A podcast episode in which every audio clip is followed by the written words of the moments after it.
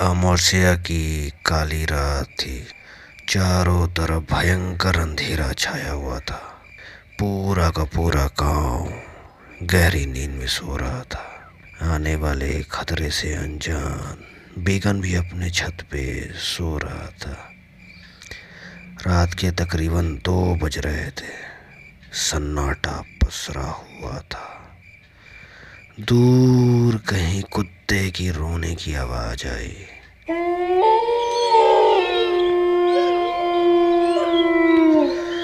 Began जो अपने छत पे गहरी नींद में सोया हुआ था, अचानक उसे अपने चेहरे पे करमाहट का एहसास हुआ। वो अपनी आँखें खोल पाता उससे पहले किसी ने उसके चेहरे पे बहुत ही भयंकर जख्म दे दिया। वो उस जख्म से चिल्ला उठा, वो जलने लगा उसका चेहरा। उसने घबरा कर आँखें खोली तो देखा कि उड़ता हुआ लाल, पीले, लाइट वाला एक चीज़ उसके ठीक उसके सामने से गुजरा। उसे देख करके वो पूरा हदस गया, डर गया, घबरा गया। उस डर और घबराहट में और उस दर्द में वो बेहोश हो उठा। सुबह जब आँखें खुली तो खुद को एक गाँव के चिकित्सालय में पाया। चिकित्सालय में गाँव के लोगों का भीड़ लगा हुआ था। आँख खोलते ही उसे अपने रात वाली घटना फिर याद आ गई। चेहरे पे जख्म के ऊपर भयंकर पट्टियाँ लगी हुई थी। तो वो दर्द से करा उठा। दर्द से तड़पने लगा तब तक उसे कि उसकी पत्नी उसके पास आई और बोली, कि आपके चेहरे पे ये जख्म कैसे रात को हुआ क्या था? रात का नाम सुनते ही उसके जहन में जैसे बिजलिया सी कौन पड़ी। उससे कुछ ना बोला जा रहा था, ना कुछ कहा जा रहा था। वह बेहोश होने वाला था और बेहोश होने से पहले सिर्फ़ एक शब्द बोल पाया और वो शब्द था, मुँह नोचवा। तो दोस्तों, ये थी मेरे आने वाली स्टोरी मुँह नोचवा का एक छोटा सा टीज़र ये टीज़र आपको कैसा लगा, आप ज़रूर बताइएगा। और इंतज़ार कीजिए, बहुत जल्द आने वाली है मेरी अगली कहानी मुँह नोचवा हेलो फ्रेंड्स आप सुन रहे हैं कहानियाँ जो आपको हंसाती है, रुलाती है, गुदगुदाती है और इस भीड़ भाड़ वाली ज़िंदगी में दो पल सुकून की दे जाती है। तो आज मैं आप लोगों के लिए लेकर के आया हूँ एक नई कहानी, जिसका नाम है मुँह नुचवा उम्मीद है कि आप लोगों ने इस कहानी का टीजर तो पहले ही सुन रखा होगा। अगर नहीं सुने तो सुन लीजिए, और अगर नहीं सुनना चाहते तो डायरेक्ट कहानी सुन लीजिए।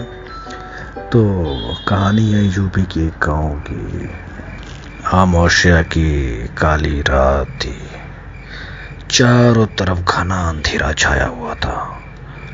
पूरा का पूरा गाँव एक चैन की नींद में, एक गहरी नींद में सो रहा था। रोज की तरह बिगन भी अपने घर के छत पे खटिया डाल के एक चैन की नींद में सो रहा था।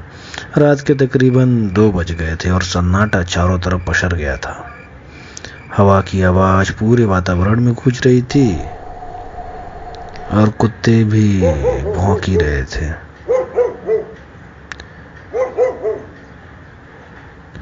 न जाने क्यों दूर कहीं एक कुत्ता सर उठा के रो दिया।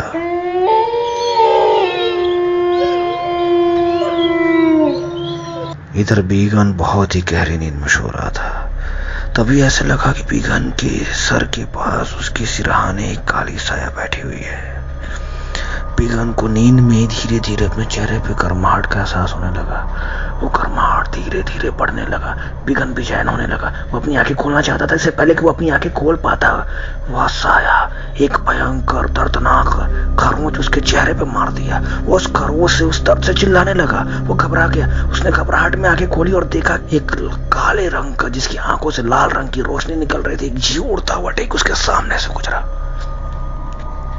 वो उस जीव को देख करके डर गया। वो उस दर्द से चिल्लाने लगा, घबराने लगा, बेचैनी उसे महसूस होने लगी।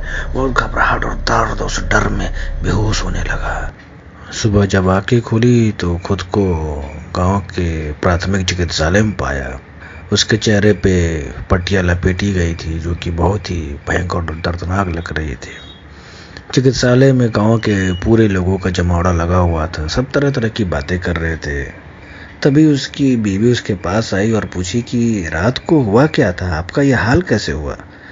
रात की बात सुन करके उसे रात का मंजर फिर से याद आ गया।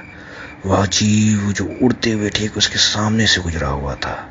वो उस मंजर को याद करके घबरा गया। वो डर गया।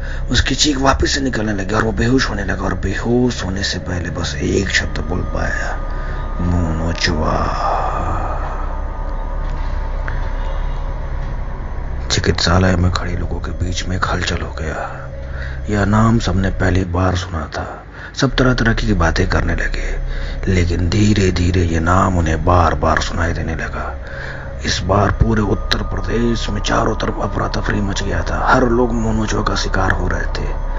चारों तरफ़ मोनोचुआ का ही नाम गुजरा था। लोग डर के मारे छत पे सोना बंद कर दिए थे। शाम को सात बजे के बाद से लोग बाहर जाना बंद कर दिए थे। शासन और प्रशासन दोनों के दोनों के ऊपर दबाव बनने लगा था। पुलिस भी हाथ खड़ी कर दिए थे। उनके हाथ भी कुछ नहीं लग पा रहा था। और तो और, चारों तरफ़ अलग अलग तरह की अफवाहें फैल गई थी। कुछ लोग उसे रोबोट बताते तो कुछ लोग भटका हुआ पंछी तो कोई उसे भूत प्रेत बताता तो कोई उसे शैतानी तांत्रिक और इन्हीं सब बातों का फ़ायदा उठा के सारे फकीर ओजा सोका, बाबा सब झोला उठाए और मोनो से लड़ने के लिए चल दिए।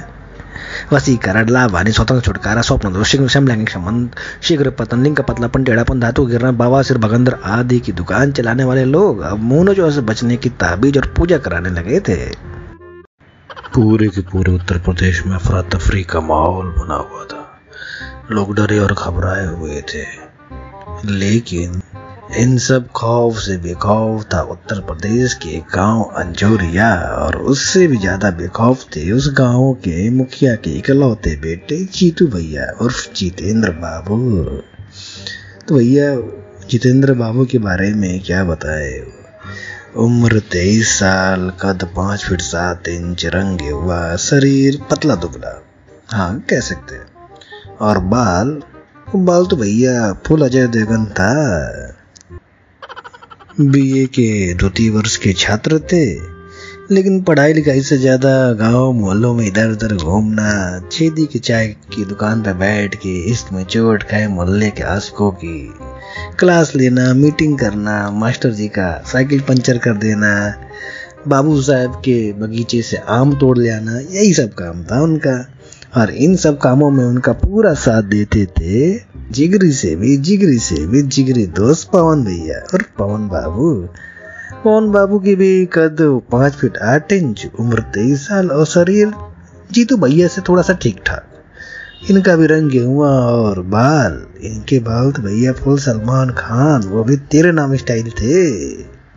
तो भैया दोनों एक नंबर के निकट्टू काम चोर डर पोक मतलब क्या कहे। सब सारे अवगुण थे इनके अंदर।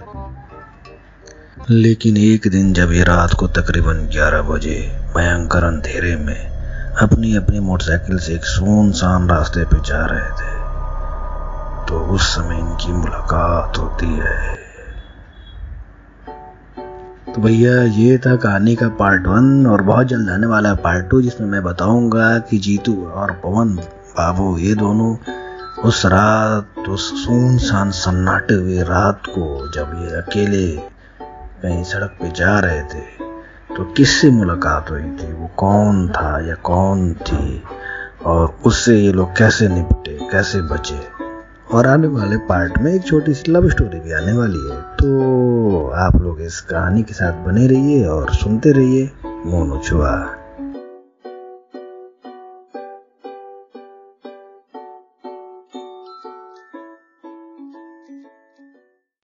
हेलो फ्रेंड स्वागत है आपका मेरे इस यूट्यूब चैनल में, जहाँ आप सुनते हैं कहानियाँ जो आपको हंसाती है, रुलाती है और इस भीड़ भाड़ वाली ज़िंदगी में दो पल सुकून की दे जाती है। और उम्मीद है कि आप लोगों ने पार्ट वन ज़रूर सुना होगा। अगर आप नहीं सुने हैं तो पहले जाइए पार्ट वन को सुन लीजिए, ताकि आप आने वाले सारे पार्टों से कनेक्ट हो सके, कहानी को समझ सके। तो चलिए आते हैं अपने कहानी पे। अगली सुबह जीतू भैया के पिताजी रामेश्वर बाबू जीतू भैया को सुबह सुबह पानी के छींटे मार के जगाते। जीतो, ए बेटा जीतो ये तो अरे उठो। अरे आठ बज गया ना, दोपहरिया हो गया है। अब सीधे रतिये को? उठोगे कहा उठ जाओ, जीतू भैया। डैडी, अरे सोने दीजिए ना अबे उठो, सुनो, जाओ, खेतवा में देख लो, मजदूर आए हैं सब। और श्याम जी के यहाँ चले जाना यूरिया खाद ले आना। बोल देना, पैसा खाता में लिख लेंगे, ठीक है? और सुनो, सरपंच जी को जानते हो ना, उनके बड़े भाई राम अवतार जी, रात वाली ट्रेनवा से आ रहे हैं, दस बजे ट्रेन पहुँच जाती है। तो तुम आओ पवाना आ दोनों अपना अपना मोटरसाइकिल लेके नौ बजे निकल जाना, दस किलोमीटर दूर है, स्टेशन यहाँ से आ जाके लेते आना। जी तो। अरे डैडी दो को मोटरसाइकिल कहाँ चाहिए? एक ही मोटरसाइकिल में नहीं आ जाएँगे। डैडी, अरे गधा हो, कब सामान होगा, तू कहाँ रखोगे? अपने आप कपारे पे। तो दो को मोटरसाइकिल लेके चले जाना, ठीक है? पवनवा को बोल देना कि वो भी चलेगा। जी तो अरे ठीक है ठीक है, जाइए, हम कर देंगे, जाइए आप। जीतू भैया के पिताजी, ये बात बोल करके वो सरपंच मीटिंग के और पंचायत मीटिंग के लिए चले जाते हैं। इधर जीतू भैया नहा धोवा के कपड़ा बढ़िया पहन के सेंट वेंट लगा के, छदिया की दुकान पर चाय पीने चले जाते हैं। इधर जीतू भैया चाय पी रहे थे, तब तक पवन भैया उनको ढूंढते हुए आते हैं। जीतू, अरे यहाँ बैठे हो, हम तुमको पूरा कहूँगा ढूंढ लिए जीतू, कहाँ बे कहाँ कहाँ ढूंढ रहे हो हमको, पता नहीं है कदा कहीं कहाँ कमियाँ बैठते हैं। पवन अरे वो सब छोड़ो बे, सुनो। पार्टी का जुगाड़ करवाए, जीतू। पार्टी का कहाँ हुआ? पवन अरे बेलसा के मचाने पर जुगाड़ करवाए, मुर्गा भात बीड़ी दबा के एकदम खचा कोच खचा। कोच जीतू, बक, ये कौन पार्टी अरे मुर्गा भात बीड़ी हुक्का बस। अरे सुन अभी स्पेशल वाला आइटम तो बतेबे नहीं किए। अरे हवो का इंतज़ाम हुआ है। जीतू हव का, पवन, सनीमा। जीतू, कौन सनीमा? पवन टाइटेनिक जीतू, ये कौन सनीमा है रे?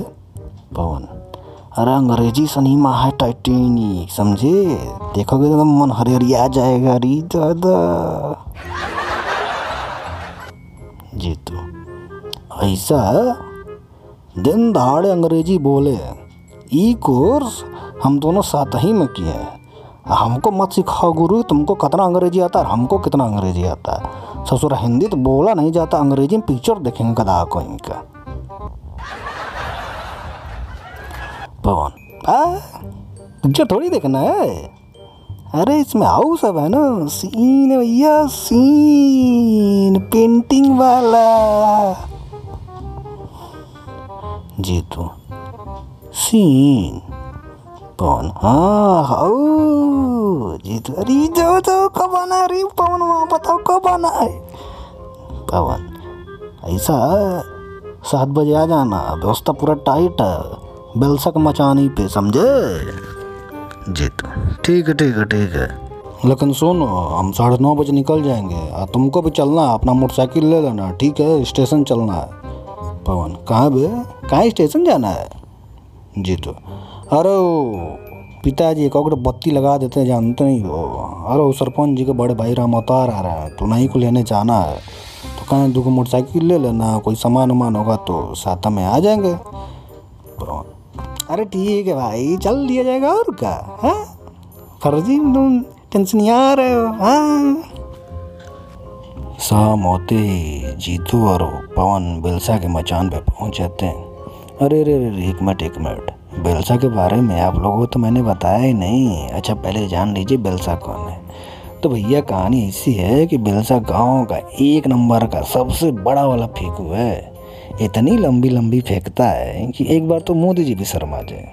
जैसे अगर वो ट्रेन से कहीं से आ रहा है तो ये कहेगा कि भैया ट्रेन वही चला के ले आया है। या सर, बाहर कहीं सनीमा देखने जाएगा तो कहेगा, भैया, गए थे मंत्री जी से मिलने। तो बस एक नंबर का भयंकर फेंकू वाला है वो। अब पूरे गाँव के लोगों को हमेशा एक बात कहता रहता है कि उसके पोपा के चाचा के जीजा विधायक हैं। गाँव के लड़कों के लिए मुर्गा बात, देसी दारू, अंग्रेज़ी फ़िल्मों का जुगाड़ करके पैसा कमा लेता है और लंबी लंबी फेंक के रौब जमाए रखता। है इधर पवन और जीतू को देख करके बिलसा बोलता, अरे, आइए भैया, आइए। अरे, पवन भैया, जीतू भैया, स्वागत है आपका। ए पचुआ अरे, यार, कुर्सी उर्सी लाओ भाई, जरा पवन भैया, जीतू भैया आए मतलब कुर्सी नहीं लगाओगे का कदा कहीं जाओ। पवन भैया, जीतू भैया, मुर्गा बात बनवाए आपके लिए? और सुनिए फ़िल्म का भी जुगाड़ करवाए। हाउ वाला सब खाना खाते हैं और हमेशा की तरह बेलसा फेंकना शुरू कर देता है। अपनी ट्रेन वाली बात बताने लगता है कि वो कैसे? गोरखपुर से आते समय ट्रेन खुद ही चला करके ले आया। और ट्रेन का नाम सुनते ही अचानक जीतू को याद आता है कि उसे तो रेलवे स्टेशन जा करके राम अवतार जी को ले आना था। तो वो घबरा करके उठता है और फ़ोन से पूछता है, अरे सलाह टाइम का हो रहा है बे पवन साढ़े दस का है पवन अरे भुला गए बे लेने जाना था हम लोगों को पवन हाँ हाँ हाँ यार साला साढ़े दस हो गया ट्रेन तो दस बजे आ गई होगी चल चल चल चल चल चल चल चल चल चलो चलो दोनों अपना मोटरसाइकिल लेके वहाँ से चल देते हैं इधर सरपंच जी के बड़े भाई राम अवतार जी काफ़ी देर तक जिद्दू का इंतज़ार करने के बाद अपनी भतीजी जो उनके साथ ही शहर से आई हुई थी से कहते हैं कि पौने ग्यारह हो गया है। अभी तक कोई लेने नहीं आया। लग रहा है कोई आएगा नहीं। चलो टैक्सी करके घर चलते हैं। दोनों उससे एक प्लेटफॉर्म वाले छोटे से स्टेशन से बाहर आते हैं और टैक्सी ढूँढने लगते हैं। लेकिन वहाँ कोई टैक्सी नहीं होती। वहाँ स्टेशन के बाहर सिर्फ़ सन्नाटा होता है। सारी दुकानें बंद रहती है। एक भी इंसान दिखाई नहीं देता है। रात चांदनी थी तो चाँद की रोशनी में उन्हें एक पान की छोटी सी गुमटी दिखाई देती है। वो उस गुमटी के पास गए तो देखा कि चारों तरफ़ से वो गुमटी बंद थी और उसमें एक छोटा सा खिड़की नुमा दरवाज़ा लगा हुआ था। उस खिड़की नुमा दरवाजे से झांकते हुए अंदर की तरफ़ देखते हैं तो उन्हें एक आवाज़ सुनाई देती है। तो दोस्तों, ये था कहानी का पार्ट टू और उन्हें कौन सी आवाज़ सुनाई देती है और उस रात उनके साथ क्या होता है? ये जानने के लिए आप वेट कीजिए पार्ट थ्री का और पार्ट थ्री में बहुत मज़ा आने वाला और बहुत मज़ा। हेलो फ्रेंड आप सुन रहे हैं कहानियाँ जो आपको हंसाती है गुदगुदाती है, रुलाती है और इस भीड़ भाड़ वाली ज़िंदगी में तो पल सुकून की दे जाती है। तो मोनोचो सुनने के क्रम में ये तीसरा पार्ट है और उम्मीद है कि आप लोगों ने पिछले दो पार्टों को ज़रूर सुना होगा।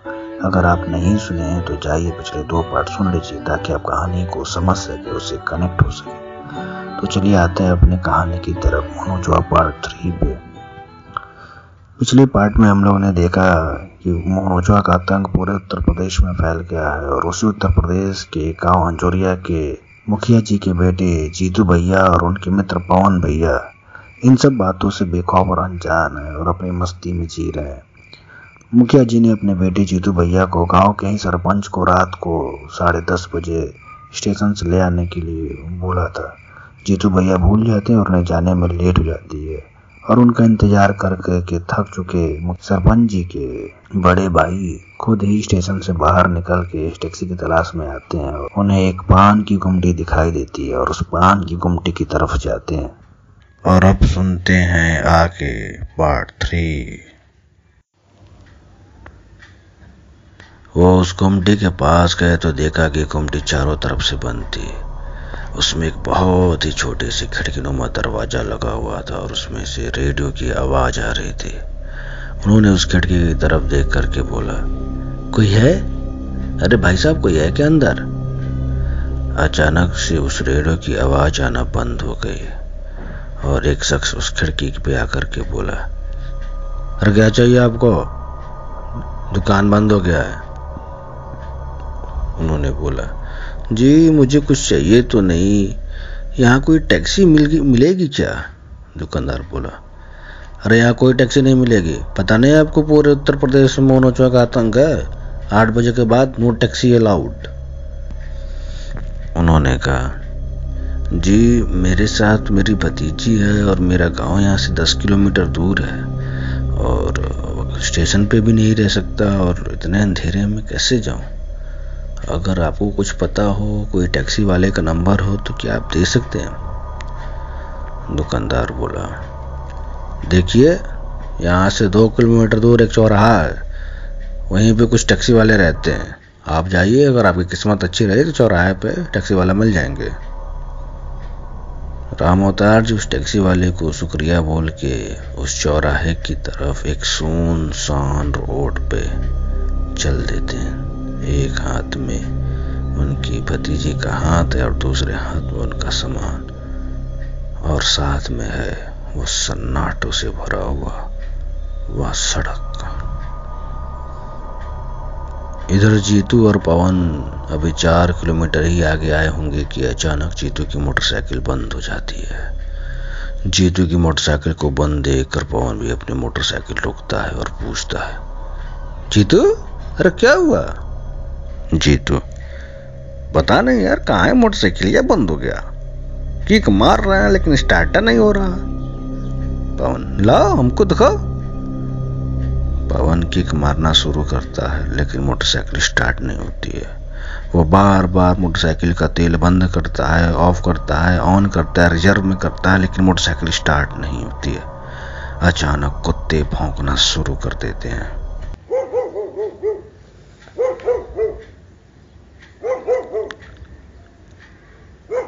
जीतू पवन से कहता है पवन यार डर लग रहा है पवन हनुमान चालीसा पढ़ो हनुमान चालीसा जी जीतू हनुमान चालीसा पढ़ते हुए मोटरसाइकिल को ठीक करने की कोशिश करने लगता है इधर राम अवतार जी सुनसान रास्ते पर चले जा रहे थे रास्ता लंबा और सुनसान था दूर दूर तक ना कोई घर दिख रहा था ना कोई इंसान सिर्फ़ पेड़ पौधे ही दिखाई दे रहे थे जैसे लग रहा हो कि कोई जंगल हो सड़क के किनारे कुछ जगहों पर स्ट्रीट लाइट जल रही थी। अभी वो एक किलोमीटर ही आगे आए थे और अभी बस स्टैंड वो टैक्सी स्टैंड एक किलोमीटर दूर और था। अचानक स्ट्रीट लाइट जो जल रही थी, बंद हो जाती है। कुत्ते भौंकना शुरू कर देते हैं।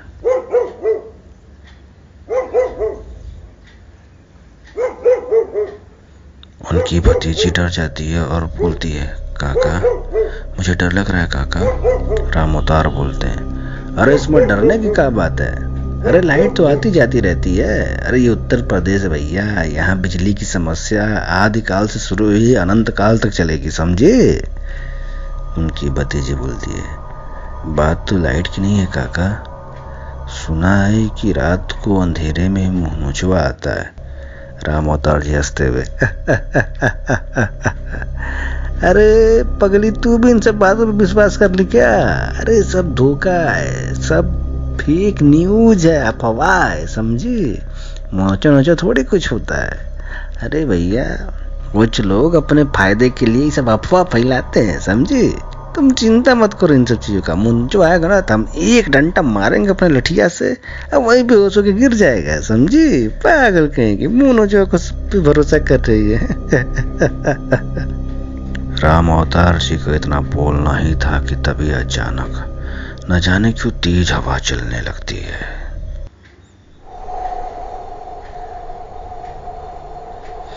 कुत्ते और तेज भौंकना शुरू कर देते हैं। राम अवतार और उनकी भतीजी को ऐसा लग रहा है कि कोई उनके पास से गुजरा हो। वो चारों तरफ़ देखती, लेकिन वहाँ कोई नहीं रहता है। वो आगे बढ़ने लगते हैं, लेकिन तभी ऐसा लगता है कि फिर से कोई उनके पीछे से गुजरा है।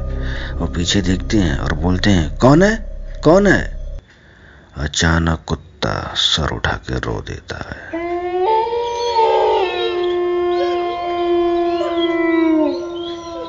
उनकी भतीजी डर से उनका हाथ चोर से पकड़ लेती है।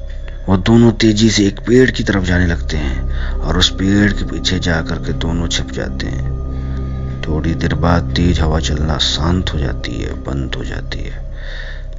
राम अवतार बोले, हवा रुक गई है, तुम यहीं रुको, हम जरा देखते हैं कि क्या मामला है, सब कुछ ठीक है कि नहीं? ठीक है यहीं रहना, जब तक हम बोले तो निकलना नहीं।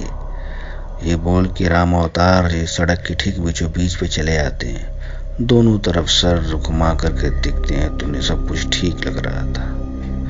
वो पेड़ के पास अपने बड़े सामान और अपनी भतीजी को लाने के लिए वापस उस पेड़ की तरफ़ एक ही कदम बढ़ाए होते हैं कि न जाने कहाँ से कोई एक चीज़ आती है और उनके कंधे पे हमला कर देती है। वो दर्द से चिल्ला उठते हैं और चारों तरफ़ देखने लगते हैं, वहाँ कोई नहीं रहता है।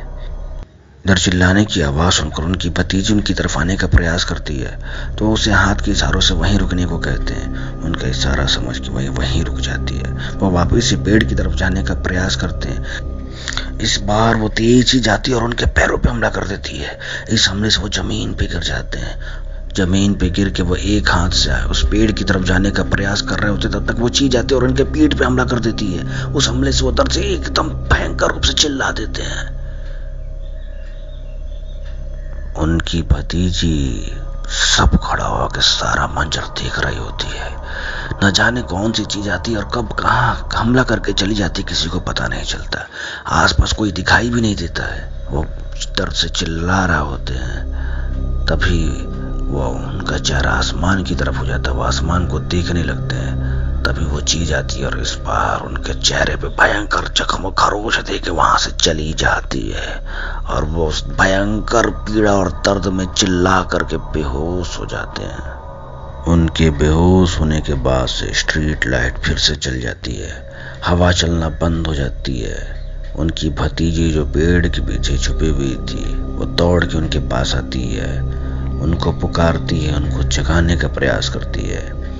इधर पवन और जीतू का मोटरसाइकिल भी स्टार्ट हो जाता है। दोनों वापस से स्टेशन की तरफ़ आने लगते हैं, लेकिन तभी इन्हें रास्ते में मिलती है एक सफ़ेद साया।